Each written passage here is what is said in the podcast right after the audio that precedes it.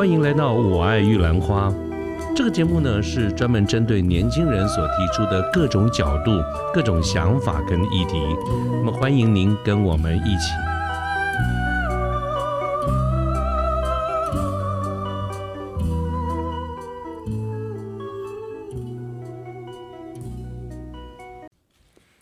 呃，各位好，我是卢天记。现在是民国一百一十二年的五月十八号星期四的下午。我们节目呢，在前一段时间曾经有一集，我们谈到了对言论自由的一个看法啊。我记得当时做那一集节目，主要是因为想要去回应美国在台协会的孙小雅处长，他有一段接受媒体的访谈的时候的一些呃，对于言论自由的一个看法哈。我当时。对这一篇的这个访谈真的是感触颇深呐，所以我就做了当那一集的节目。当然那集的一个重点呢，是在于我想表达一件事情，就是我们经常啊会挂在嘴巴上说，呃一种观念、一种说法，说我不喜欢你的言论，我不赞成你，但是我誓死捍卫你的言论自由啊，类似这样子的一个论点。我想大家对这种论点都不陌生，呃，而且非常有可能你也跟我一样，我们经常会把这个话挂在嘴巴上。可是呢，在那集的节目里面，我自己也去想到了哈，其实这句话真的是不容易做到啊，所以我就我就蛮佩服哈孙小雅处长，他对于这种在在台湾有这种所谓的以美论的一些看法，他基本上的认为是应该我们主努力去做，努力去解释，而不是去打压。啊，我觉得那一篇那一篇的谈话跟那一集节目的一个重点在这个地方。啊，那那现在的呃不重点不是今天不是来去回做那个节目哈，而是我想说明一下为什么呃这一集节目做的其实也没有多久哈，那为什么今天呢我又想要再做一集节目，其实是临时加演的哈，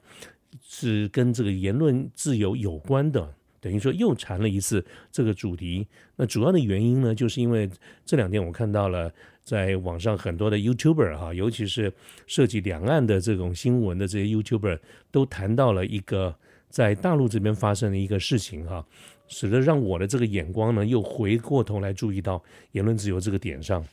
那事情是这样子的，我简单的叙述一下。当然，我想我们可能也有一些朋友们、听众朋友们已经对这个事情也有关注哈，或许你也都知道了哈。但是我还是简单的先快速的先说明一下哈。呃，事情是这样子的，在大陆呢，他们这这个有一间非常颇负盛名的一个脱口秀的公司哈，就是英文的那个 talk show。那么这家公司叫做上海笑声文化。据说呢，他在大陆。在脱口秀这个领域里面算是第一品牌哈。那我我我我也晓得，我也知道这家公司的原因，是因为有一段时间，大概没有多久前吧，也也也有个半年吧哈。没有多久之前，我也在 YouTube 上面，呃，看到他们的一个节目。当时最喜最最想看的就是那个李雪琴啊，李雪琴她真的是一个非常有意思的一个人啊，一个东北姑娘呢。那么。她有一些很有名的这个段子啊，讲什么这个宇宙的尽头在铁岭啊等等这些，我觉得非常有意思哈。那么对于左岸、对于大陆的这些看法，大家喜不喜欢他，或者是你是什么样的一个看法？我想我们每个人都有不同的一些观点跟不同的立场啊。不管我们喜不喜欢他，这都不是我们今天节目想谈的一个重点啊。只是在我我只是要表达说，我知道这家公司，那么上海的效果文化这个老板叫李诞嘛哈，一个。呃，每次在听到那个艺人在表演的时候，他在台上笑得不亦乐乎，还拍的拍的拍的他的这个光头啊，笑声很开朗。其实我是少数，我我我对于大陆的这个电视节目通常不怎么喜欢看，但是少数我觉得还不错的一个节目。可是这则新闻呢，就是关于上海这个效果文化，他们呢在五月十三号，其实就没有几天呢，就不到一个礼拜嘛。呃，几天前他们在北京的有一场线下的表演，就出惹出了麻烦，出了纰漏了。那么这场节目呢，是呃，其中有一个艺人，他叫李浩石哈，他的艺名叫 House，就英文那个房子那个 House，大概我想，一可能取这个名字，应该就是跟他的名字，跟他的中文名字有一点谐音的意思哈。那么这个 House 呢，在他的一个在当天的他的表演里面，惹了一个麻烦。那什么意思呢？就是说，在在他的这个这个表演 表演里面，他就说，当然当然是，但我相信是一个虚虚构的故事了。他说他呃收养了两条野狗啊，那个两条野狗呢，呃在追什么猎物的时候啊，这个非常的威武啊，所以他用了八个字来形容这两条野狗，这八个字是作风优良，能打胜仗，就是这八个字给他惹了是惹下来这种无尽的麻烦。原因是什么呢？原来。这八个字在大陆他们是用来形容解放军的，而且据说哈，不晓得是不是真的，据说就是小熊维尼说的啊，说这个解放军作风优良，能打胜仗。所以当他用了这样子的八个字来用在他的这个故事、他的这个段子里面的时候呢，据说呢就有人去举报了，那举报了在网上就公开了这个事情，就引起了一大堆的人的这个讨论，甚至还引起了公部门的一个助力跟出手。那其实，在这种脱口秀这个领域里面，据说一种算是不成文的一个默契哈，就是大部分都是一种线下的表演，就是我刚才讲了，像那种一个小小的这个场地啊，大概五十个人、一百人顶多了，呃，那种整个的气氛就非常类似我们在一般的西方的这个节目里面看到的，在在这种 bar 啊，或者是。这种这种这种小店里、小酒馆里面的这种表演哈，其实脱口秀本来也就是西方的一个产物，所以在这个领域里面，据说呢，他们呃的一个期待就是去参加的听众们本身就是不带手机或者是不开手机，换句话说，也就不希望你在那边私下做所谓的线上的转播。那么同时呢，因为它是一个。听故事的这种形态，所以也都不希望大家去剧透。也就是说，你就在里面听，听完了出来也不要讲。这个我想我们一般都了解这个意思嘛，就相当于你看了什么电影，不管什么好不好看，我们出来顶顶多就是说好看、很好看或者不好看，那都希望你不要去讲这个情节，这是一个最基本的一个概念嘛。据说他们在这个脱脱口秀领域里面也是这样子的。所以如果按照正常的这种。进节目的这个进行，suppose 就是说，今天不管那个内容觉得怎么样，有人觉得妥与不妥，他照说不应该，也不会在网络上有这样子的一个大的这种传播哈，所以他很明显的是被人家举报了。不过后来我也有看到人家呃呃这个去找出这个人是谁哈，待会儿我再来讲。就是因为呢，这个事情被捅到网上了，就是这八个字哈，被认为是入军哈。各位，你听到这个剧情是不是，呃，开始又觉得很熟悉？我们一连串的这个入入华的入军等等这一些，我心里想的话又来了，他们又来了哈。那这件事情呢，据说闹得很大，在这几天迅速的发酵，所以公部门也出手了哈。这个公部门最后呢，这个就公布了哈，就是第一个就是当然对这个艺人这个 house，然后对这个公司都有一些处罚。他的处罚呢很重哦，他正式公布出来的哈，就是对于效果效效果文化他们的这种。呃，表演的这个节目的收入哈，他用了“违法所得”这四个字，所以这个违法所得的一百三十二点五四万，就是一百三十多万人民币啊，都被没收了。另外呢，再除以一千三百三十五点三八，我不晓得为什么会有个零头哈，就是在罚款罚了一千三百多万。你想想看，这样子的话，就将近啊四四千万台币啊，我真的是觉得哇，怎么这么倒霉哈？除了这个没收所得罚款之外，而且还有两件事。第一个就是无限期的去暂停公司这个该公司啊在北京所有的这个活动，所以这是北京的这个相关的部门发出来的一个决定哈。就是说，简单讲就是被禁了啦。这所谓的无限期暂停，根本就是你只要看“无限期”那个字，就是把它停下来了，不准再有任何的表演。而且后面还有一句是最可怕的。这个这个文文件里面还有一句叫做“进一步依规追究责任”，这句话就就是简单讲是为了日后如果还有任何的这个处罚，再留了一个伏笔，意思就是说不止这些哦，我们还要继续追究你的责任哦，哈，这个依规追究责任。其实我觉得看了这个话，真的是觉得有这么严重吗？那呃，当然，这个艺人呢，也等于算是被 fire 掉了哈，而且呢，应该是全网通报，也就是说，这个 house 呢，他在这个领域里面，脱口秀的，呃，这个领域里面，我们简单讲一句话，就可以说是完蛋了哈，就是没了，他就这个另谋另谋出路吧，他这条路已经没有了。整体上来说呢，这是目前所看到的这个这这些惩罚哈，这些处罚，那。当然呢，就是我所看到的这些资料里面也有表示哈，这个这个当然效果文化会想办法，大家要切割嘛，于是才会说，在大陆呢，像这种脱口秀的这个内容，你事先都要上报的，要送审的。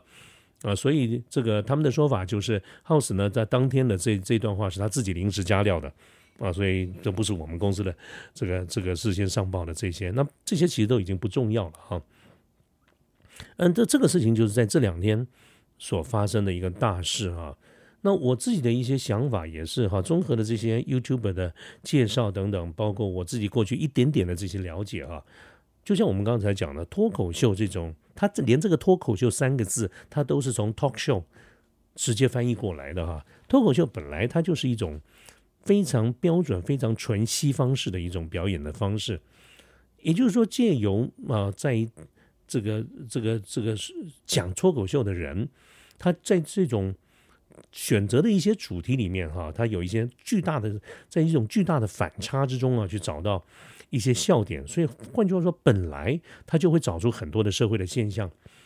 啊，然后以这个来作为一个发挥。所以一般来说，他们通常会在几个领域里面，尤其是在西方的世界里面，脱口秀的一些主题的重点，通常来自于像他们说文化啦。文化的这这种冲击，这种 culture shock，种族种族的问题本来在西方里面就存在，让政治上大家有不同的政治立场，甚至于性啊 sex 这个性这几个角度呢，都是脱口秀非常好的，也是大多数的这种题材的来源。而各位想到刚才我们讲的这几件事情，文化啦、种族啦、政治啦、性啦，本来就是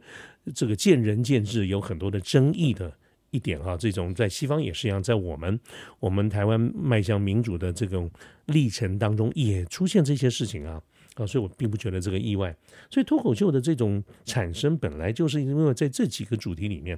你一旦呢找到了某一个议题，而这个议题是非常有可能大家本来就是见仁见智，有很多不同的这种观感，那自然就有可能在很多的观感中会找到一些很大的反差。而这种讲脱口秀的人呢，就借由他个人的一种表达的方式，一种表演的方式，来找出一些笑点啊，博君一笑。所以他很多都是从社会现象来的，本来也就是我们刚才讲的见仁见智嘛。就就就像我们最常举例的例子哈，就是我曾经跟各位讲过，我很喜欢看周星驰星爷的这个电影啊。可是星爷的这些电影里面哈，大家都觉得这是喜剧，可是周星驰他自己本人，他觉得他讲的都是悲剧。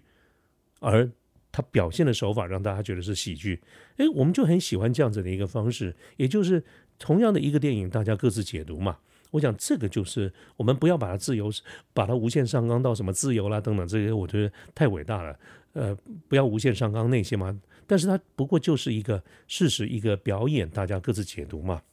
好，你像在纯非常典型、非常美式的这种脱口秀里面啊，其实，在即便是在美国这种脱口秀的这个节目，一样也会有人认同，有人不认同。你可能在借由你的表达的议题，或者是你你说的那种手法，甚至你拿别人出来消遣，所以这种你可能也会得罪人。你可能会找到一群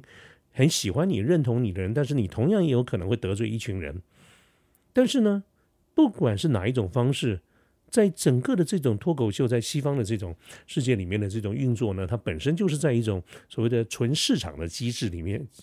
呃，市场的机制下面进行了。意思就是说，一定的有人喜欢你，有人不喜欢你。可是只要有人喜欢你，你就有可能会存在。那不喜欢你的人呢，那他就不会来看你的嘛，那就不要看嘛。那一切呢，都是所谓的这种民间或者是市场机制下进行。可是呢，从来也没有看过这样在政府哈，就是公部门、公权力这边会去出手去制止，甚至于惩罚的啊。这就是我今天做这个节目，我感受到最大的一个差异点。其实像这种脱口秀这次的事件，它也不过就是众多种事情中的一种而已。你看啊，像刚才讲的那个八个字。作风优良，能打胜仗。本身来说，这这八个字并不是一个商标，哎，它也不是一个专利，哎，它也没有被注册，说啊这是解放军专用的，啊，也没有任何的明文的规定说在什么时间、何时、何地准说不准说等等，没有。它一切呢，就是凭一种个人的这种主观啊，这个主观就是公部门的这个主观。然后呢，你你就用公权力、公部门的这个手段来做这么严重的一个惩罚，它其实是对严重言论自由一个非常严重的一个扼杀。我想，其实我们的左岸大陆在言论管制上面其实是非常的明显的哈。你你看哈，他最近除了这个以外啊，最近在网络上还有一一开始公布说不准在。网络啊，或者任何的这种媒体上面，不准去发发布一些新闻或者影片，不准谈到任何的悲情或者是生活很苦的影片。比如说前一段时间在大陆有一些有一个博主呢，他就去访问一个大妈或者大娘啊，生活很辛很艰苦，每天大概只有很少的钱啊，生活很艰苦啊等等，所以他就买饭请他吃啊等等，这个都被调查。啊，不准说贫穷，不准说苦，是因为官方说大陆他说他们已经脱贫了，所以任何的这种话都不准说。所以官官方说不可以说的话，就是不准说。啊，像这种呢，言论被禁止的太多的事情了。各位记得前一段时间那个什么吃宵夜被打被打啦，这个有几个女的被打死啦等等，这一些很多的新闻都是被管制的。那么这个就是我们讲的最言论的这个自由。是受到很大的一个压抑的。那如果我们要讲说，刚才我们讲说那种那脱口秀哈的主要的一个表演的方式，本来就找出很多社会的矛盾啊等等。那所以在大陆这种言论控管的这种概念跟制度之下，是是不是脱口秀就不能说了呢？我本来以为也是这样子，可是我最近又看到一个呃 YouTuber 哈，这个当然都是评论大陆的这个，他又讲说也不是，因为他也。在他的节目里面放了一段，原来大陆的官方也开始啊，这个出脱口秀。我说，哎，脱口秀不是要通常都是用来这个呃这个击鼓风金呢等等这些。结果呢，这个这个 YouTuber 呢，在他的这个节目里面也放了一小段啊，这个官方大陆官方的脱口秀啊。当然，他他的意思就是说放给大家听，你们你们看看觉得好不好笑？他只放了一小段，我觉得真的快笑死了。啊，就是完全的感觉，就是呃，他讲的重点在宣传，大宣传就是人民啊，这个国家爱人民啊，呃等等这一些，那呃呃，实在是哈，你你就感觉他只是一个新时代换了一种不同媒体的这种样板戏。啊，各位就是那种官方的这种宣传，样板戏，我想很，我想很多的朋友可能不太清楚啊。这个样板戏呢，是在大陆的文革的时候，就是文化大革命的时候，它这个文革差不多大概就我们讲一九六七年到一九七六年，就是这样相当于民国五十六年到六十五年的这个十年的这个期间哈。那么在这个时间是毛泽东发发发动了一个全民的这个运动啊，由官方这种发动。啊，这个十年后来呢，就称之为中国的十年浩劫。所以在当时呢，对于所谓的戏曲啦，对于很多都是持否定的态度。所以后来呢，新华社他们就自己搞了一呃一一批的戏，完全当然就是在做一些政治宣传哈。那这种呢，当时有八个戏吧，所以叫做样板戏哈。那所以像最近像这个，刚才我提到说，大陆的官方也开始。用这种脱口秀的这个方式来做官宣，所以就被人家讥哈讥讽为新时代的这个样板戏。我刚刚看了一下那个那个那个 YouTube 做的一段这个展示哈，我简直快笑翻了。我就下定决心，待会儿要马上来跟大家讲讲一段这一个这个部分。可是当我们在想到我们用这种其实是不以为然的态度来看。这个大陆的这些事情的时候，我其实也也也也静下心来想一想，我们前一段时间哈，本来我要做一集节目，那后来呢，因为整个的呃后来不了了之了哈。那这个节目呢，就是我们自己国家呢，有一段时间也曾经有出要准备出台一个法律，叫《数位中介服务法》，就是我们的 NCC 哈国家通讯传播委员会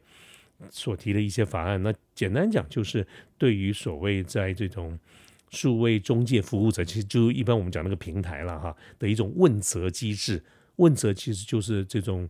accountability 啊，就是要他负责。其实你仔细想想看，他搞不好也是一种这种言论的审查哈。当然，这个法案的概念跟草案一出来以后，在我们这里的社会引起了很大的一些争议，所以目前这个法案是等于算是一个 pending 在叫停的这个状态。那对于这也是当然是后来为什么我。本来有想到要做这一集节目哈，只不过做一做呢，正要还没有做的时候，他就叫停了。叫停了呢，我当时就打算讲说，嗯，看看后续的一个发展啊，所以后来就没有再看这件事情了。不过刚才呢，想着想着，当我觉得我刚刚说我们在用这种不认同，甚至坦白说是有点讥笑的这个眼光去看在左岸所发生的一些事情的时候，我不禁也去想到，就是说我们在于 NCC 所推动的这个数位中介服务法。当然，我们这里是因为我们是有一个民主的程序，是大家可以表达意见的哈。那不管我们线上的听众朋友跟我自己，我们认不认同、赞不赞成这件事情，我觉得我们最值得珍惜的、最珍贵的就是我们有一个机制。这个机制呢，就是大家都可以表达意见，啊，都可以用各种的形式来表达你赞成不赞成，你有任何的一些抗争什么，我觉得都可以表达。所以最宝贵的就是这件事情。所以这个 N 这个数位中介服务法到后来。以后会怎么朝向怎么发展？坦白说，我也不晓得啊。但是我觉得，我们只要能够维持的这种所谓的这种机制哈，就是每一个人都能够表达一个意见。啊，这个就是我觉得最宝贵的一件事情啊。所以今天呢，就是简单的跟大家呃聊一聊，其实过去所看到很多这种看不顺眼的事情，其实一点一滴的也都是记在心里，但没有特别想要再说什么。只不过因为想到一个我自己看过的一个节目，我觉得还蛮欣赏的一个节目，因为一句一句话我没有觉得怎么样的一句话，是居然造成这么大的一个。一个反弹哈，或者这么大的一个官方的这个摄入，我其实对这些事情的发展是深深不以为然啊，深深不赞成的，所以我才会想到今天用简单的一点点时间跟大家来一来报告这个事情，二来分享一些我的看法。那不论是各位线上的各位听众朋友，你们你认不认同我的对这个事情的一些看法？我觉得我们都珍惜我们真正享有的一个言论自由，好不好？好，那今天的这个节目呢，就到这个地方，谢谢大家，拜拜。